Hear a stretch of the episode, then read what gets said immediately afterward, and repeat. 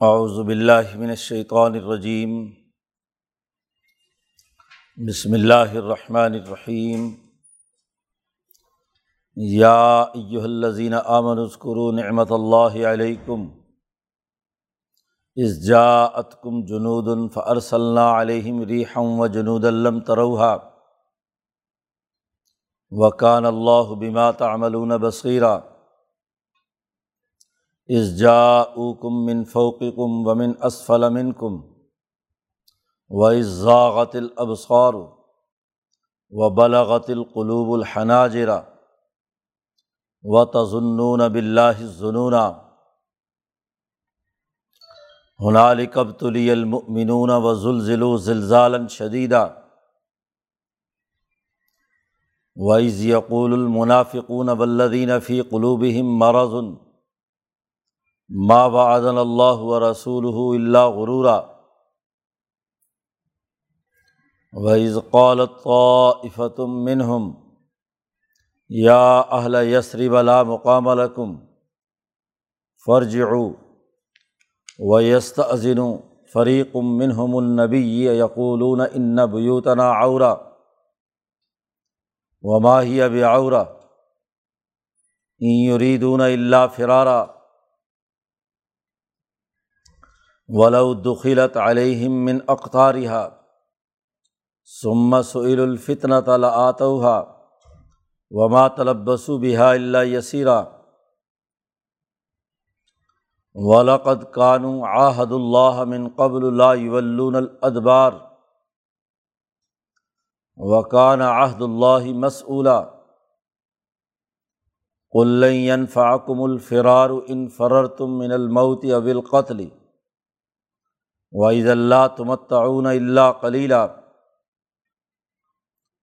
قل منز الدی یاسم کم من اللہ ان اراد بکم سو ان او اراد بکم رحمہ ولا یجدون لہم من دون اللہ ولیم ولا نصیرہ قد عالم اللہ المعوقین منکم والقائلین لاخوانہم حلم الینا ولا یتون البس اللہ کلیلہ اشحتاً علیکم فیضا جا الخوف رعتہم ین ضرون علیہ کا تدور آئینہم کلدی یوشا علیہ من المعت فعضا ذہب الخوف صلقوکم بے الصنطن حدادن اشحتاً الخیر لم یؤمنو فاحبط اللہ اعمالحم وکان ذالک علی اللہ یسیرا یحسبون الاحزاب لم یذهبوا وإن يأت الأحزاب يود لو أنهم بادون في الأعراب يسألون عن أنبائكم ولو كانوا فيكم ما قاتلوا إلا قليلاً صدق اللہ العظیم۔ یہ صورت الحضاب کا دوسرا رقوع ہے۔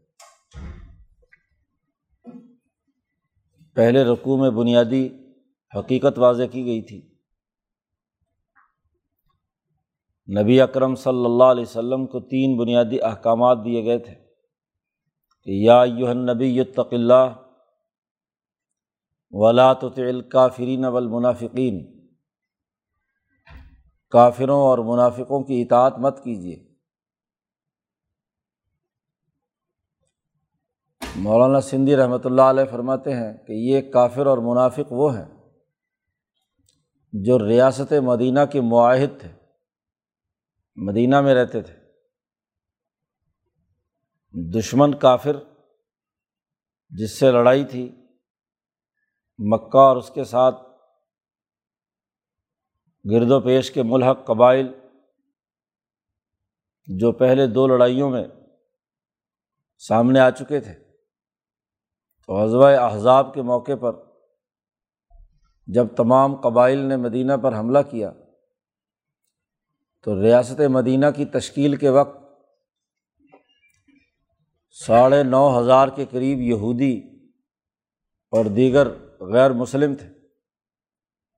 ان سے معاہدہ ہوا تھا کہ باہر سے کوئی طاقت مدینے پہ حملہ آور ہوگی تو یہ سب لوگ ریاست کے تحفظ کے لیے کردار ادا کریں گے۔ یہودیوں سے بھی یہ معاملہ طے ہوا تھا۔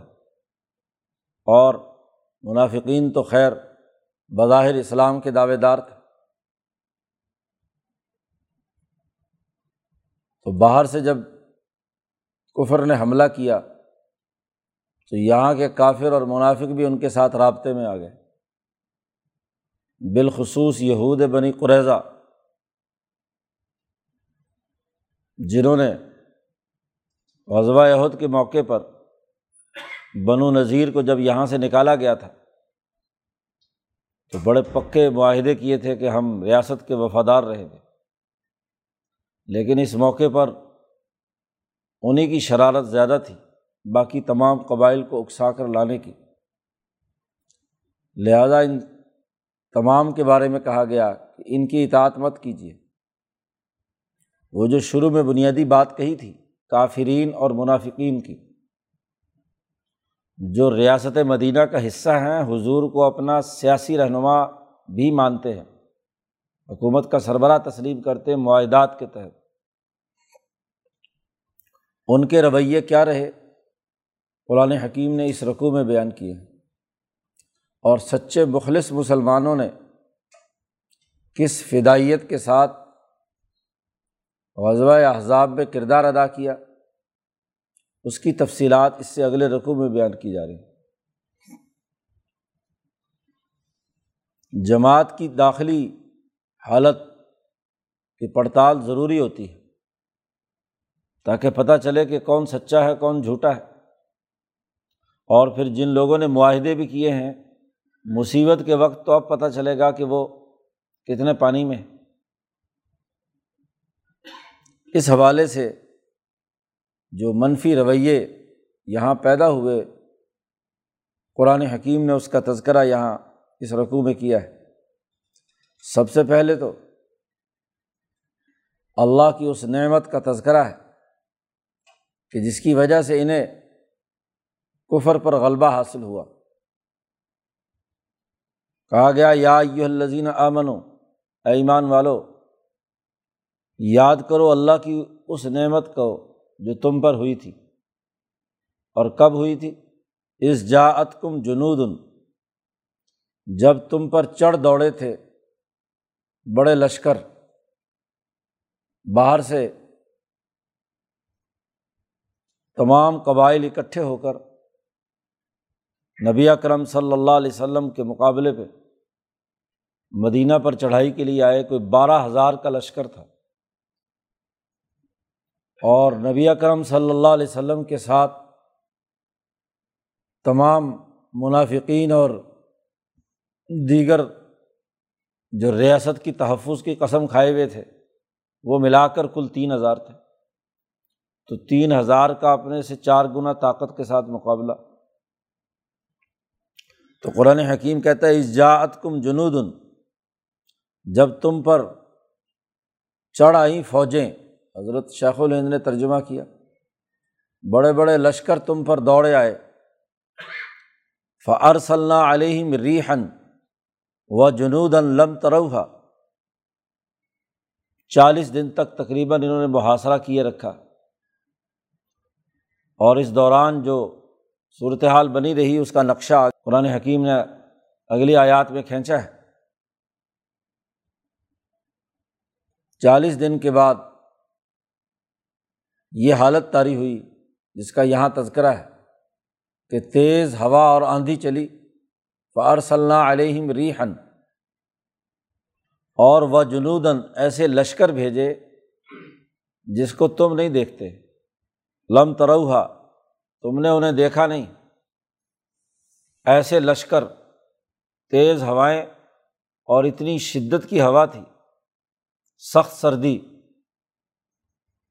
دسمبر کا موسم ہے، جاڑے ہیں۔ اور ادھر سے قحط سالی بھی ہے۔ کھانے پینے کی اشیا کی قلت ہے۔ خود مدینہ کے اندر بھی بہت قلت ہے۔ یہی وہ غذبہ خندق ہے۔ کہ جس میں حضور نے پیٹ پر پتھر باندھے، اب پورا لشکر، بلکہ پورا عرب پوری طاقت کے ساتھ، تمام تر فوجی وسائل کے ساتھ مدینہ پر حملہ آور غذائی قلت بھی ہے۔ آپ صلی اللہ علیہ وسلم نے صحابہ سے مشورہ کیا کہ اب ہمیں کیا کرنا ہے؟ باہر جا کر جنگ لڑنی ہے یا اپنے دفاع کا انتظام کرنا ہے۔ جبکہ خود مدینہ کے اندر جو کافر اور منافق ہیں، ان کے تیور بدلے ہوئے ہیں۔ مشورے میں حضرت سلمان فارسی رضی اللہ تعالیٰ عنہ نے خندق کھودنے کی تجویز رکھی اور یہ تجویز پاس ہو گئی۔ مدینہ منورہ کا نقشہ ایسا ہے۔ کہ ایک طرف سے پہاڑی علاقہ ہے اعلیٰ مکہ اسے کہتے ہیں، اور ایک طرف اسفل مکہ ہے سلوپ میں ہے، اور دونوں طرف یہ مشرق اور مغرب ہے۔ مشرق بلند ہے اور مغرب پستی میں ہے۔ قبلہ بھی مدینہ منورہ کا مشرق کے رخ اور دونوں طرف بڑے پہاڑ ہیں۔ اور ان پہاڑ کی حالت یہ ہے کہ کسی زمانے میں غالباً کوئی لاوا پھوٹا اور اس کے نتیجے میں بڑے نکیلے پہاڑ نوکے بن چکی ہیں۔ ان پر کسی فوج کا چل کر آنا بہت ہی مشکل ہے۔ ان دونوں کو ہررا کہا جاتا ہے۔ ہررائے شمالیہ اور ہررائے جنوبیہ۔ تو نہ تو لشکر اوپر کی طرف سے حملہ کر کے وہاں آ سکتا ہے، پہاڑوں کی بلندی سے۔ لشکر کو اوپر تک چڑھنا اور آنا۔ گو بنو قریضہ اسفل اعلی میں تھے۔ وہ دشمن سے ملے ہوئے تھے، لیکن پورے لشکر کا ادھر سے حملہ آور ہونا خاصا مشکل تھا۔ اور دونوں حرتین جو ہے وہاں سے بھی کوئی لشکر گزر کر نہیں آ سکتا تھا۔ تو سیکورٹی کا ایک قدرتی نظام وہاں موجود تھا۔ ایک طرف رہ گئی تھی۔ اسفل عہد کے پاس سے جو راستہ جاتا ہے قصبۂ عہد بھی عہد پہاڑ کے دامن میں ہوئی تھی، جو مسجد نبوی سے کوئی تقریباً ڈھائی تین میل کے فاصلے پر ہے۔ وہی راستہ تھا مدینے میں داخل ہونے کا۔ تو اب تجویز یہ ہوئی کہ ہر رائے شمالیہ اور جنوبیہ کے درمیان عہد اور مدینہ کی آبادی کے درمیان خندق کھود دی جائے۔ تاکہ جدھر سے دشمن کے حملہ آور ہو کر مدینے پر چڑھ دوڑنے کا، داخل ہونے کا موقع ہے، وہ روک دیا جائے۔ چنانچہ یہ خندق کھودی گئی۔ اس کی تفصیلات الگ سے موجود ہیں۔ خود نبی کرم صلی اللہ علیہ وسلم نے بھوک پیاس کی حالت میں، خاص طور پر وہ نکیلے پتھر جو کسی سے نہیں ٹوٹ رہے تھے، آپ صلی اللہ علیہ وسلم نے انہیں توڑا اور ایک گہری خندق کھود دی گئی۔ اس کا نتیجہ یہ ہوا کہ دشمن کو براہ راست اپنی فوجوں سمیت مدینے میں داخل ہونے کا موقع نہیں ملا۔ خندق کھودنے کے بعد نبی اکرم صلی اللہ علیہ وسلم نے خندق کے ایک طرف اپنے مورچے لگا لیے۔ آپ صلی اللہ علیہ وسلم وہیں قیام فرما ہو گئے، لشکر آپ کا وہیں۔ خندق کے پار دوسری طرف دشمن کا لشکر۔ تو اس طرح انہوں نے محاصرہ کیا۔ اب تمام عرب قبائل مدینہ منورہ پر حملہ آور ہیں۔ ان کے رشتے ناطے یہاں کے کافروں اور منافقوں کے ساتھ بھی ہیں۔ بنو قریضہ کے یہودی تو پہلے ہی دل دل میں بہت زیادہ حضور کے خلاف اس لیے بھی ہوئے ہوئے ہیں کہ بنو نذیر کو پہلے غزبۂ عہد کے موقع پر معاہدے کی خلاف ورزی کی وجہ سے جلا وطن کر دیا گیا تھا۔ اور یہ بنو نذیر ہی تھے کہ جنہوں نے جا کر باقی تمام قبائل کو اکسایا۔ مکے والوں کو بھی بھڑکایا کہ ہم تمہارے ساتھ ہیں تو چلو مدینہ پر چڑھ دوڑیں۔ انہوں نے ہمیں وہاں سے نکالا ہے۔ اب بدلہ لینے کے لیے ہم میدان میں آتے ہیں۔ بنو نذیر کی بنو قریضہ سے بڑی پرانی لڑائی تھی۔ سو سال ہو چکے تھے۔ آپس میں لڑتے رہتے تھے۔ لیکن اس موقع پر انہوں نے بنو قریضہ والوں سے بھی کہا کہ بھائی تم بھی ہمارے ساتھ شامل ہو۔ معاہدہ توڑ دو جو حضور صلی اللہ علیہ وسلم سے تم نے کیا ہوا ہے۔ تو اس طرح تمام قوتیں حملہ آور ہو گئی اسی کو اللہ نے ذکر کیا ہے کہ اس جات کم جنود جب لشکر تم پر حملہ آور ہوئے اور ہم نے ان کے مقابلے کے لیے تیز ہوا اور ایسے لشکر بھیجے جو جنہیں تم نے نہیں دیکھا۔ اب چونکہ خندق پار کھلے میدان میں اس بارہ ہزار کے لشکر نے اپنے انتظامات کیے ہوئے تھے، خیمے لگے ہوئے تھے، کھانے پکانے کا بندوبست تھا، تو جب تیز آندھی چلی، چونکہ کھلی جگہ پر تھے، وہ اتنی شدید آندھی تھی کہ ان کے سارے کھانے الٹ گئے۔ جو دیگیں پک رہی تھی پانی ابل رہا تھا وہ خود انہیں کے اوپر۔ اور جانور اتنے خوف زدہ ہوئے کہ وہ سب رسے توڑا کر ادھر ادھر بھاگ گئے۔ قرآن حکیم نے اس کا نقشہ کھینچا ہے۔ لیکن اس سے پہلے کے جو چالیس دن ہیں، اس میں جو اذیت اور تکلیف نبی کرم صلی اللہ علیہ وسلم اور آپ کی جماعت نے اٹھائی، اس کا تذکرہ قرآن حکیم کر رہا آگے وکان اللہ بماتا ملون بصیرہ اللہ تعالیٰ جو کچھ تم عمل کرتے رہے ہو، اچھی طرح دیکھتا ہے۔ اس کو معلوم ہے۔ قرآن حکیم اس کا منظر بیان کرتا ہے کہ اس جا کم جب تمہارا دشمن تم پر چڑھ دوڑا، من فوقی کم تمہاری بلندی یعنی بنو قریضہ وغیرہ ساتھ شریک ہوئے۔ اور ومن اسفل امن کم اور تمہارے سے نیچے عہد کے راستے سے، تو دو طرف سے گویا کہ تم پر ایک قسم کا حملہ ہو گیا۔ جب یہ حملہ ہوا تو تمہاری حالت یہ تھی کہ وہ اس ذاغت الابصار خوف اور دہشت سے تمہاری آنکھیں بدلنے لگیں۔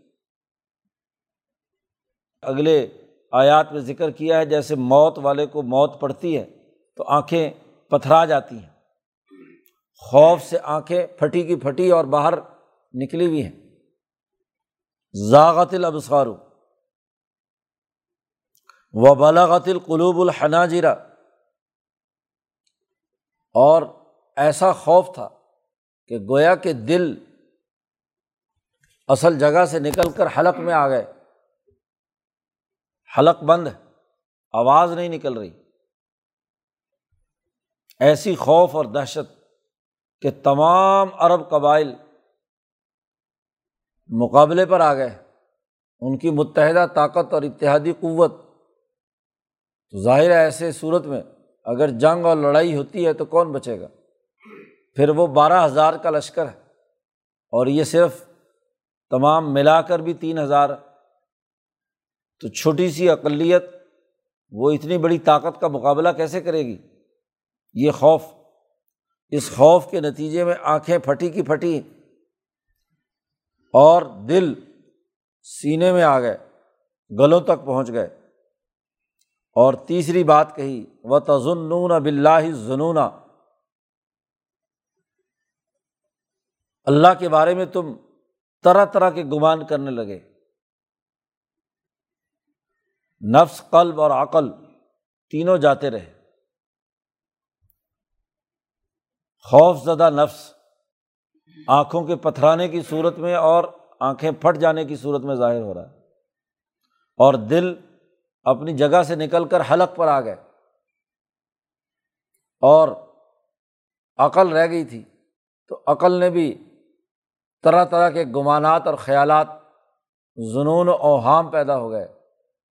عقل کلیات کا ادراک کرنے کے بجائے جزیات کے اندر مبتلا ہو گئی۔ تو ظنون اب اللہ ظنون ہنالی کب تولی المنون اس موقع پر ان مسلمانوں کی خوب آزمائش کی گئی. امتحان لیا گیا سچے مخلص مسلمانوں کا کہ ایسے خوفناک اور دہشت ناک ماحول میں ان کے رویے کیا ہیں؟ اور یہ آزمائش بھی صرف ذہنی اور قلبی نہیں، بلکہ زلزل و زلزالن شدیدہ خوب شدت کے ساتھ جھڑ جھڑائے گئے، زلزلہ برپا ہو گیا۔ اتنا زلزلہ کہ اللہ کے بارے میں منافقین نے اور جن کے دلوں میں مرض تھا، اگلی بات کرنا شروع کی۔ قرآن کہتا ہے وہ از یقول المنافقون منظرنامہ یہ تھا کہ منافق اور وہ لوگ کہ جن کے دلوں میں مرض ہے، جو وہاں کافر موجود تھے، معاہدات کیے ہوئے ہیں۔ اور اس معاہدات کے باوجود اب معاہدات توڑ رہے ہیں، دلی خرابی اور مرض کی وجہ سے۔ ماں وعد اللہ و رسول اللہ غرورا۔ انہوں نے کہنا شروع کر دیا کہ یہ جو رسول اللہ صلی اللہ علیہ وسلم کہتے تھے کہ مسلمان غالب آئیں گے کیسر و کسرا کو فتح کریں گے، ان کے خزانے ان کے پاس آئیں گے، مکے پر ان کی حکمرانی قائم ہوگی۔ اور کہتے تھے کہ یہ اللہ نے مجھ سے وعدہ کیا ہے۔ تو منافقین نے کہنا شروع کیا کہ یہ، اب یہ عرب قبائل کی اتحادی قوت کا، ان کا اب تیا پانچا کرنے والی ہے۔ تو اب یہ جو ناوز باللہ نبی وعدہ کر رہے تھے، یہ وعدہ تو محض دھوکا تھا۔ جی۔ ایسی خوفناک صورت حال پیدا ہو گئی کہ ماں وعد اللہ و رسول اللہ اور اس کے رسول نے جو وعدہ کیا تھا، وہ تو محض دھوکا فراڈ تھا۔ اللہ غرورا، فریب کیا گیا ہمارے ساتھ۔ ہمیں تو ریاست مدینہ کی تشکیل کے وقت کہا گیا کہ اب تمہیں فتح نصیب ہوگی، طاقت اور قوت آئے گی۔ حکومت مزید پھیلے گی۔ تو جو حکومت کے لالچ میں محض مال بٹورنے کے لیے آئے تھے، تو انہوں نے تو کہا کہ جی یہ تو معاملہ کیا ہے؟ ہاتھ سے نکل رہا ہے۔ اور اتنی بڑی طاقت دیکھ کر ان منافقوں نے مکے کے سرداروں کے ساتھ مستقبل کے لیے ہاں جی باتیں شروع کر دی کہ ہاں جی اگر ہم تمہارا ساتھ دیں تو ہمیں کیا دو گے اور یہ وہ۔ تو لالچی انسان مشکل وقت میں دشمن کے ساتھ پینگے بڑھانا شروع کر دیتا ہے۔ تو انہوں نے کہنا شروع کر دیا کہ اللہ کا جو وعدہ اور اس کے رسول کا وعدہ تھا وہ تو ایسے ہی بس۔ غرور، دھوکہ، فریب تھا۔ حتیٰ کہ وحیض قولت طائفتم منہم انہیں میں سے ایک جماعت نے کہا، یا اہل یسرب لا مقام لکم۔ اے مدینے والو یسرب والو؟ تم اب مقابلہ نہیں کر سکتے اتنی بڑی متحدہ طاقت اور قوت کا۔ لا مقام لکم۔ تم ڈٹ کر مقابلہ کیسے کرو گے؟ تمام عرب قبائل تمہارے خلاف ہو گئے۔ سارا ماحول ہی آپ کے خلاف ہے۔ اب تم یہ ہاں ان کے مقابلے میں کیسے ٹھہر سکو گے؟ اس لیے فرض واپس لوٹ جاؤ، سرنڈر کر دو، ہتھیار ڈال دو۔ بلکہ مولانا سندھی نے کہا کہ مہاجرین کو خاص طور پر یہ منافقین آ کر کہتے کہ کیوں بلا وجہ مکے والوں سے لڑ رہے ہو؟ اب یہاں تو کچھ ہونا ہوانا نہیں ہے۔ وہ جو ابو سفیان لشکر لے کر آئے ہوئے ہیں انہیں سے معاملات طے کر کے واپس مکہ جانے کا بندوبست کرو، تم یہاں کیا کر رہے ہو؟ تو منافقین تو پہلے سے ہی اس انتظار میں تھے۔ کہ کسی طرح حضور صلی اللہ علیہ وسلم اور یہ جماعت یہاں سے جائے تو ہماری چودراہٹ قائم ہو، عبداللہ ابن ابئی جیسے۔ وہ تو حضور کی آمد سے پہلے مدینہ کا حکمران دیکھنے کے خواب دیکھ رہا تھا۔ تو اس کے تو خوابوں پر تمنا اور آرزوؤں پر اوس پڑ گئی تھی۔ اب اسے موقع نظر آیا کہ یہ سب مخالفین جمع ہیں۔ اب یہ تھوڑے سے لوگ ہیں، یہ ان کا کیسے مقابلہ کریں گے؟ لہٰذا مزید ان کا مورال گرانے کے لیے کہو لا مقام الکم تو مقابلہ نہیں کر سکتے۔ فرض واپس لوٹ جاؤ، بلکہ ابھی سے صلاح صفائی کی بات کر لو ابو سفیان سے کہ تمہیں وہ رعایت دے دے۔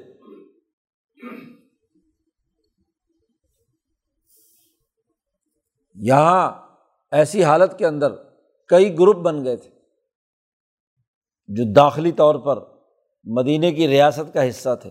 ایک گروپ نے تو یہ کہا کہ ماں وعدن اللہ و رسول اللہ غرورا۔ دوسرے گروپ نے کہا، یا اہلا یسریب اللہ مقام الکم فرج ایک نے کہا، اللہ کا وعدہ، محض دھوکہ اور فریب۔ دوسرے نے کہا کہ بھائی تم مقابلہ نہیں کر سکتے، واپس لے جاؤ۔ معاہدے کے تحت تو ان تمام یہودیوں اور منافقوں کو حضور کی حمایت میں ریاست کے تحفظ کے لیے میدان میں نکلنا تھا۔ لیکن ان دونوں نے تو الٹا پراپگنڈا شروع کر دیا۔ اور ایک تیسرا گروپ تھا کہ یستا عظین و فریق من ہم النبیہ۔ ان میں سے ایک فریق نبی سے اجازت مانگنے لگا۔ یقولون، حضور صلی اللہ علیہ وسلم سے آ کر کہتے کہ ان بیوتنا عورا۔ کہ ہمارے گھر کھلے پڑے ہیں، کوئی چور اچکا آ کر لوٹ لے جائے گا۔ اس لیے اجازت دیں کہ ہم واپس گھر چلے جائیں۔ جی طرح طرح کے بہانے بنانے شروع کر دیے۔ بیوتنا عورا قرآن کہتا ہے، وما ہی اب آورا حالانکہ ان کے گھر کھلے ہوئے نہیں تھے۔ وجہ یہ تھی کہ حضور صلی اللہ علیہ وسلم نے مدینہ میں ریاستی نظم و نسق ایمرجنسی نافذ کر دی اور اس میں حضور نے تمام خواتین اور بچوں کے لیے مدینہ کی جو بڑی مضبوط عمارتیں تھیں، وہاں ان تمام کو جمع کر کے اس کے لیے باقاعدہ سیکورٹی کا ایک نظام بنا دیا کہ خدا نخواستہ اگر دشمن شہر میں داخل ہو بھی جائے تو عورتیں اور بچے محفوظ رہیں اور بلکہ ان کو بھی مسلح کر دیا۔ جی۔ کہ اگر دشمن آئے یا قریب پھٹکنے کی کوشش کرے، تو چونکہ وہ بلندی پر، وہ پختہ مکانات جو عمدہ بنے ہوئے تھے، قلعہ ٹائپ، ان میں وہ خواتین کو جمع کر کے ان کو ڈنڈے، سوٹے، پتھر، وتھر، جیسا وہ مشہور واقعہ ہے، تو وہ صحابیات نے بڑا مقابلہ کیا، جس نے بھی اس قلعے پر کسی طریقے سے چڑھنے کی کوشش کی۔ تو وہ تمام گھر محفوظ تھے اور ہر ایک کا جو قیمتی اثاثہ تھا وہ بھی ایک جگہ پہ جمع کر کے محفوظ کر لیا گیا۔ تو گھر ایسے کھلے ہوئے نہیں کہ بیوی بچوں کو خطرہ لائق ہو یا سامان کو خطرہ لائق ہو۔ اس لیے اللہ نے کہا، وما ہی یا بیاورا عورت عربی میں کہتے ہیں، کھلا ہونا، ننگا ہونا تو گھر ننگے نہیں پڑے تھے۔ یہ جھوٹی بات کر کے حضور سے کہتے ہیں کہ ہمارے گھر کھلے ہیں۔ قرآن کہتا ہے یریدون اللہ فرارا اصل بات تھی کہ جنگ سے فرار حاصل کرنے کے لیے یہ بہانہ تھا کہ گھر میں فلانا کام ہے، فلانی ضرورت ہے، فلانا مسئلہ ہے۔ تو یہ گھروں کی جو اجازت مانگتے ہیں، دراصل فرار ہونا چاہتے ہیں میدان جنگ سے۔ تو یہ تین طرح کے گروپ۔ آپ صلی اللہ علیہ وسلم نے جہاں اپنا ہیڈ کوارٹر بنایا ہوا تھا غزبۂ خندق کے موقع پر، خندق کے قریب مسجد، اب تو بند کر رکھی انہوں نے۔ تو یہ خندق کے موقع کی مسجد جس میں حضور نے اس پورے جنگی زمانے میں اسی مسجد میں قیام فرمایا۔ مسجد تو بعد میں بنی، جگہ وہ تھی۔ حضور صلی اللہ علیہ وسلم وہاں تشریف فرما تھے۔ تو یہ سب کے سب وہاں حضور کے سامنے حاضر ہوتے، اجازتیں مانگتے، حضور اجازت دیتے۔ جو کیونکہ جو بزدل اور فرار کا راستہ اختیار کرنا چاہتا ہے، تو وہ اگر رہے گا بھی تو مورال ہی گرائے گا۔ وہ لڑائی کا مقابلہ نہیں کر سکتا، اس لیے چھانٹی کر دی۔ حضور نے کہا، ٹھیک ہے، جاؤ۔ ان کی کیفیت تو معلوم ہو رہی ہے کہ جھوٹ بول رہے ہیں، لیکن حضور نے بجائے ان کی اجازتیں روکنے کے ان کو اجازتیں دے دی۔ ولادخیلت علیہم من اختارحا سمت سعید الفطر تھا اگر ان پر مختلف شہر کے کناروں سے لوگ کوئی گھس آئیں، داخل ہو جائیں سما سعیل الفتنا تھا پھر اندر موجود جو فتنہ پرور قوتیں ہیں، وہ فتنہ پیدا کرنا چاہیں، دین کے نظریے سے انہیں منحرف کرنا چاہیں۔ دین کی تعلیمات سے منحرف کر کے اپنا بیانیہ ان کے منہ میں ڈالنا چاہیں۔ تو ان کی حالت تو یہ ہے کہ لاتا ہوا فوراً اسے قبول کر لیں گے۔ اپنی تعلیم اور اپنا بنیادی نظریہ چھوڑ دیں گے۔ جا رہے تھے اپنے گھروں کے تحفظ کے لیے۔ کہ جی ہمیں اجازت دی جائے تاکہ گھر جا کر اسے محفوظ کریں کہ کوئی دشمن مبادہ وہاں گھر میں داخل ہو اور ہم ہم پر حملہ آور ہو، تو ہم بھی گویا کہ قسم کا دفاعی کام کرنے جا رہے ہیں۔ اللہ پاک نے کہا کہ معاملہ یہ ہے کہ یہ گھروں میں جو جا رہے ہیں، اگر وہاں بھی ان پر حملہ ہوا اور پھر ان سے کہا گیا کہ اپنے دین کو چھوڑ دو سہیل الفتنا تھا۔ یا لوٹ مار ہونے لگی تو یہ خود لوٹ مار کرنے والوں میں شامل ہو جائیں گے۔ یہ خود وہ دشمن کا بیانیہ اختیار کر لیں گے، دین سے منحرف ہو جائیں گے۔ وما طلبس بھی اللہ یسیرا یہ اس موقع پر بالکل نہیں ٹھہریں گے، دیر نہیں کریں گے۔ بس تھوڑی سی دیر میں ہی کایا کلپ ہو جائے گی، دشمن سے جا ملیں گے۔ حالانکہ یہی وہ لوگ ہیں۔ کہ جنہوں نے اس سے پہلے معاہدہ کیا تھا۔ ولاقت کان و آحد اللہ من قبل۔ انہوں نے اللہ سے معاہدہ کیا تھا اس سے پہلے کہ یہ پشت پھیر کر نہیں بھاگیں گے۔ لا ادبار غزبۂ عہد جب ہوئی اور مدینے میں سے بنو نذیر نے خاص طور پر دشمن کے ساتھ ساز باز کی تھی، معاہدے کی خلاف ورزی کی تھی، جو میساک مدینہ ہوا تھا۔ تو غزبۂ عہد کے بعد حضور صلی اللہ علیہ وسلم نے اپنی ریاست کے لوگوں کی جانچ پڑتال کی۔ تو دوبارہ ان تمام سے بات کی تھی۔ تو ان تمام نے یقین دلایا تھا کہ آئندہ ہم معاہدہ نہیں توڑیں گے اور اگر مدینے پر کوئی حملہ آور ہوا تو ہم مقابلہ کریں گے۔ لا ادبار تو غزبۂ عہد کے بعد ان تمام منافقین اور ان تمام کافروں نے جو مدینہ میں رہتے تھے، انہوں نے یہود بن قریضہ خاص طور پر انہوں نے معاہدہ کیا تھا۔ ورنہ تو جب بنو نذیر کو نکالا جا رہا تھا اور اسی وقت یہ اپنے عزائم ظاہر کر دیتے تو ان کی بھی چھٹی ہو جاتی۔ ان کو جو تحفظ دیا گیا، وہ ایک معاہدے کے تحت تھا۔ اور معاہدے توڑنا یہ انسانوں کا کام تھوڑا ہی ہوتا ہے۔ تو قرآن حکیم کہتا ہے، یہ معاہدہ پہلے اللہ سے کر چکے تھے۔ اللہ کے نام کی حلف اور قسم اٹھائی تھی معاہدہ کرتے وقت حضور سے کہ لا الادبار، یہ پشت پھیر کر نہیں بھاگیں گے جنگ سے۔ اور یاد رکھو، وکان عہد اللہ مسعلا اللہ کے نام پر جو معاہدہ کیا جائے، اس کے بارے میں ضرور پوچھ ہوگی کہ تم نے خلاف ورزی کی ہے۔ اللہ کے نام کی توہین کی ہے۔ اللہ اور اس کے رسول کو دھوکہ دے رہے اے محمد صلی اللہ علیہ وسلم، ان سے کہہ دیجیے لین فاکم الفرار ان فرر تم من الموت، اگر تم موت سے بھاگ کر جا رہے ہو، تو تمہیں یہ بھاگنا کوئی فائدہ نہیں دے گا۔ یا تم جنگ میں قتل ہونے سے ڈر کر بھاگ رہے ہو، تو یہ بھی تمہیں کیا ہے، کوئی نفع نہیں دے گا۔ وحیض اللہ تمت تعون اللہ کلیلہ اگر اس لڑائی اور جنگ کے موقع پر تم قتل ہونے سے یا مرنے سے بچ گئے، تو پھر بھی اس دنیا میں بہت تھوڑی سی مدت کا نفع تمہیں اٹھانا ہے۔ ایزن لا تمت تعاون اللہ کلیلہ اس وقت تم دنیا کی زندگی میں زیادہ نفع نہیں اٹھا سکتے۔ یہی دو چار پانچ دس سال اور جو جی لو گے تو۔ اے محمد صلی اللہ علیہ وسلم، ان سے کہہ دیجیے کل منز الزی یاسم کم من اللہ، کون تمہاری حفاظت کرے گا اللہ کے مقابلے پر؟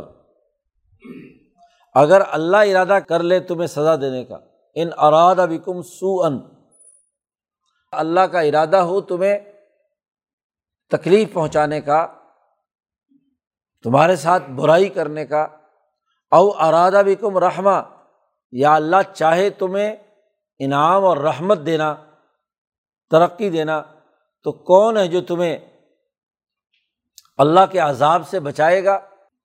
یا اللہ تعالیٰ جس پر رحمت برسانا چاہے، تو کون ہے جو اس رحمت کو روک سکے گا؟ ولا جدون الحمد اللہ ولیم ولا نصیرہ اللہ کے علاوہ ان کے لیے کوئی ولی مردگار نہیں ہے۔ نہ کسی کو ایسی حکمرانی اور ولایت حاصل ہے کہ وہ مدد کو پہنچے اور نہ اتنا بڑا عوامی ہجوم ہے کہ کوئی ان کی نصرت کر کے ان کو بچا سکے اللہ کے مقابلے پر، ایسا نہیں ہو سکتا۔ قرآن حکیم آگے مزید نقشہ کھینچتا ہے۔ قد علم اللہ معوقین من کم اللہ تعالیٰ تم میں سے ان لوگوں کو بھی جانتا ہے جو لوگوں کو روکتے رہے لوگوں کو اس لڑائی سے، غزوہ خندق کے موقع پر مقابلے کے لیے نکلنے سے روکتے رہے۔ ولقلین علی اخوان اور وہ کہتے ہیں اپنے بھائیوں کو کہ حلما علینا ہماری طرف آ جاؤ۔ میدان جنگ میں جانے کے بجائے ہم جو اجازت لے کر واپس آ گئے ہیں اپنے اپنے گھروں میں، تو جس جس سے ان کے تعلقات ہیں، ان تمام کو واپس بلا رہے ہیں۔ اپنے عزیز و اقارب، ان تمام کو بلا کر کہتے ہیں، ادھر آ جاؤ۔ ولا یا تون الباس اللہ کلیلہ وہ لڑائی کے میدان میں نہیں آتے، مگر ان میں سے بڑے تھوڑے لوگ آئے۔ اشحتن علیکم، وہ بھی تم پر دریک کرتے ہوئے۔ اشحتن علیکم، مقابلہ کرنے کے لیے نہیں، صرف بخل اور خرابی دیکھنے کے لیے یا عین موقع پہ ایسا کوئی چکر ڈالنے کے لیے جس سے مخلص مسلمانوں کے پاؤں اکھڑ جائے اس لیے آنا چاہتے ہیں۔ فیضا جا الخوف رائتا ہوں اگر یہ میدان جنگ میں کچھ ٹھہر بھی جائیں تو دشمن کا خوف ایسا ان پر طاری ہوتا ہے کہ ین ضرون علیہ کا اے محمد صلی اللہ علیہ وسلم، آپ کو یہ دیکھتے ہیں ایسے کہ تدور آم ان کی آنکھیں گھوم چکی ہیں۔ آدمی جب خوف زدہ ہوتا ہے تو خوف کی نظروں سے جب دیکھتا ہے تو آنکھیں ایسے گھومتی ہیں، ادھر بھی ادھر بھی ادھر بھی، اوپر، چاروں طرف ایسے۔ ہاں جی۔ ایک آدمی اطمینان اور سکون کی حالت میں ہے تو اس کی نظر بھی ٹکی ہوئی ہوتی ہے۔ جی۔ لیکن خوف زدہ آدمی بس ہر وقت ادھر ادھر، چاروں طرف اس کی نگاہیں گھومتی ہیں کہ کہیں سے پتہ نہیں کون سا دشمن نکل آئے اور گولا آئے یا کوئی تباہی آئے اور میں مر جاؤں۔ تدور ہوں اور ایسے گھومتی ہیں کلری یوشا علیہ من المعت جیسے موت کے وقت کی بے ہوشی ہوتی ہے، اور مردہ جب اس کی روح پرواز ہو رہی ہوتی ہے، تو وہ تڑپ رہا ہوتا ہے، کبھی ادھر کبھی ادھر، کبھی اوپر، نیچے، چاروں طرف۔ اور جب فرشتہ روح قبض کر کے جا رہا ہوتا ہے، تو اس کی نگاہیں اس کا پیچھا کرتی جا رہی ہوتی ہیں، آنکھیں پھٹی کی پھٹی رہتی۔ ہیں اس لیے موت واقع ہونے کے بعد مردوں کی آنکھیں کھلی ہوتی ہیں اور وہ دراصل پیچھا کر رہی ہوتی ہیں ملک الموت کا کہ وہ فرشتہ روح نکال کر لے کر جا رہا اسی لیے مرنے کے بعد اس کی آنکھیں سب سے پہلے آنکھیں بند کی جاتی ہیں، کیونکہ اگر وہیں رک گئی تو بس رک گئی۔ پھر زیادہ خوف زیادہ مردہ ہو جاتا ہے، اس کو نلانا دھلانا، باقی کام کرنے خاصے مشکل ہوتے ہیں۔ تو فوری طور پر پل کے نیچے کر کے اس کے اوپر ہاں جی اسے محفوظ کر لیتے ہیں تاکہ خوف کی حالت نہ رہے۔ تو جیسے مردہ خوف زدہ ہو کر روح جب اس کی نکالنے کے لیے فرشتہ آتا ہے تو وہ آنکھیں گھماتا ہے۔ تو ایسے ہی ان کے اوپر بھی گویا کہ موت تاری ہے۔ خوف نے ان کی حالت ایسی کر دی۔ فائزہ ذہب الخوف اور جب خوف چلا گیا تو سلقوکم بے السنتن ہدادن اشحتاً الخیر۔ جب دشمن بھاگ گیا ہاں جی روب پیدا ہوا، خوف ختم ہو گیا۔ اب تمہارے پاس آ کر بڑی زبانی کلامی، زبانی اثرے کے ساتھ آ رہے ہیں۔ ہدادن جی ہتھیار وتھیار کچھ نہیں۔ صرف زبانی کلامی کے جی ہمیں بھی تو جنگ لڑی ہے۔ اور اشحتاً الخیر، مال و دولت کو لوٹنے کے لیے، اس کی محبت میں، اس کے بخل میں۔ پہلے تو حالت یہ تھی کہ تم سے بخل کر رہے تھے، تم سے دریک کر رہے تھے، اب یہاں مال کو حاصل کرنے کے لیے دریک کر رہے اشحتاً الخیر، کہ جی فتح ہوئی ہے، جو دشمن اپنا مال و دولت چھوڑ کر بھاگا ہے جو جانور ادھر ادھر ہاں جی چھوڑ کر گئے ہیں، تو ان کو جب مال غنیمت اکٹھا کیا گیا، تو کہا ہاں جی ہم بھی تمہارے ساتھ تھے، ہمارا حصہ بھی نکالو۔ اللہ تبارک و تعالیٰ نے فرمایا الاک علم یو منو یہ مسلمان ہی نہیں ہے فحبت اللہ اعمالحم جب اللہ پر یقین اور ایمان ہی نہیں ہے، تو انہوں نے اگر کوئی اچھے یا نیک عمل کیے بھی ہیں تو ایمان نہ ہونے کی وجہ سے ان کے عمل ضائع ہو گئے۔ وکان ادالی کا اللہ یسیرا اور یہ اللہ پر بڑا آسان ہے کہ جتنے اعمال کیے گئے ہیں، ان کے نتائج اور ان کے فوائد سے انہیں محروم کر دے، کیونکہ اصل نظریہ ہی نہیں، یقین کی حالت نہیں۔ اب ان منافقین کا ایک اور بھی رویہ قرآن نے بیان کیا۔ یا صبون الحضابہ لم یزبو یہ ان متحدہ طاقت اور قوتوں کے بارے میں یہ گمان کرتے ہیں کہ یہ اب واپس لوٹ کر نہیں جائیں گے۔ یہ مدینہ کو اچھی طریقے سے طاقت و تاراج کرنے کے بعد ہی جائیں گے۔ تو دشمن کا روپ پیدا کر کے اس کی برتری کا گمان اور خیال رکھتے ہیں۔ ویاتل احزاب یودو لو بادون فل آرابی یس علون ان امبائی کم یہ آرزو کرتے ہیں، خواہش کرتے ہیں کہ وہ جو دیہات سے نکلے ہوئے لوگ ہیں، ان سے یہ سوال کر لیں تمہارے بارے میں کہ تمہارا کیا حال ہے۔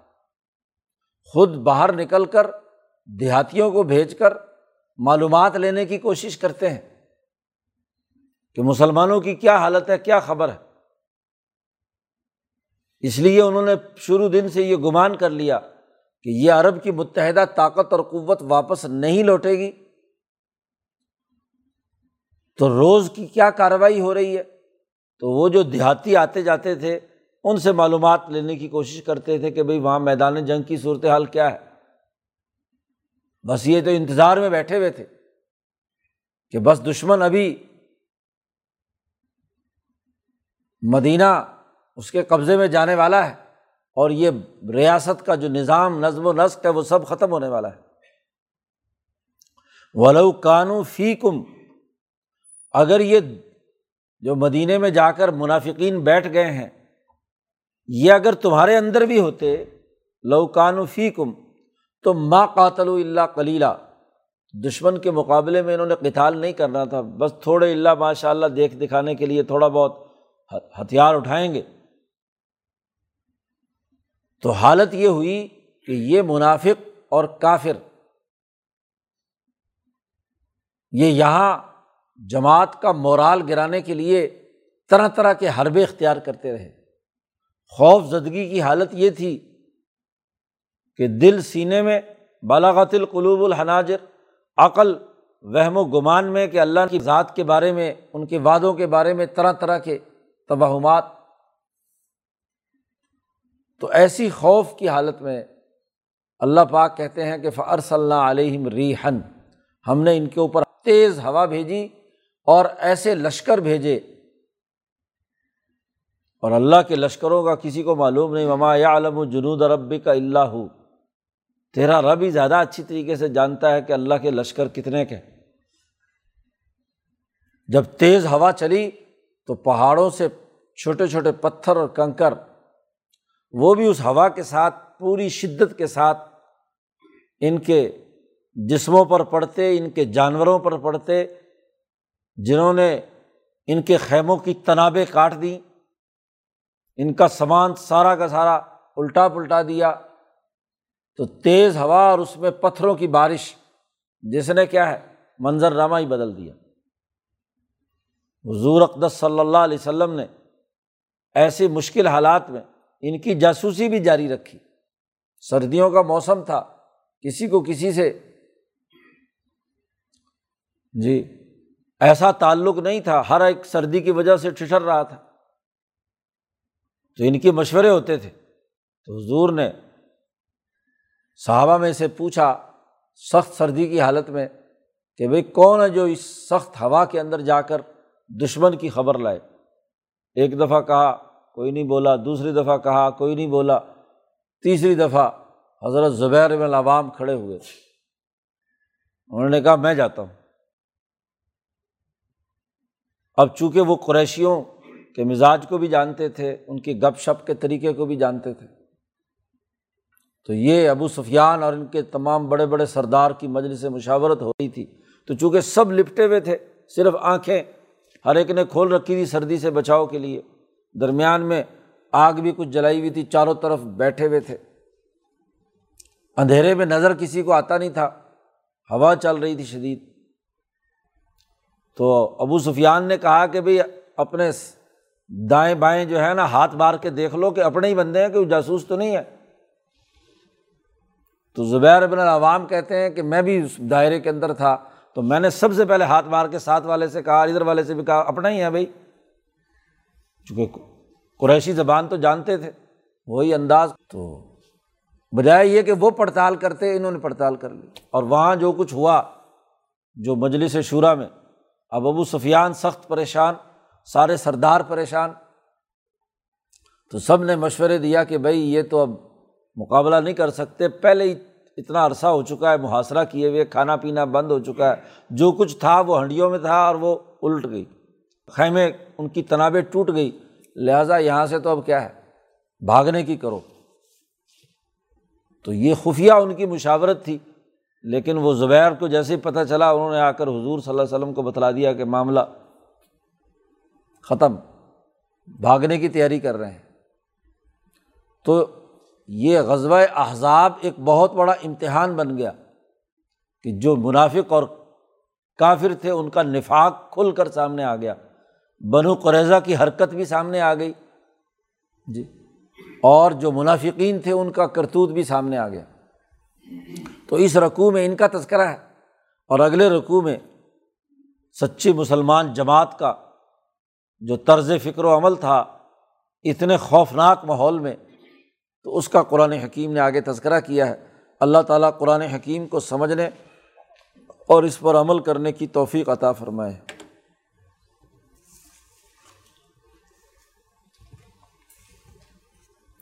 اللہ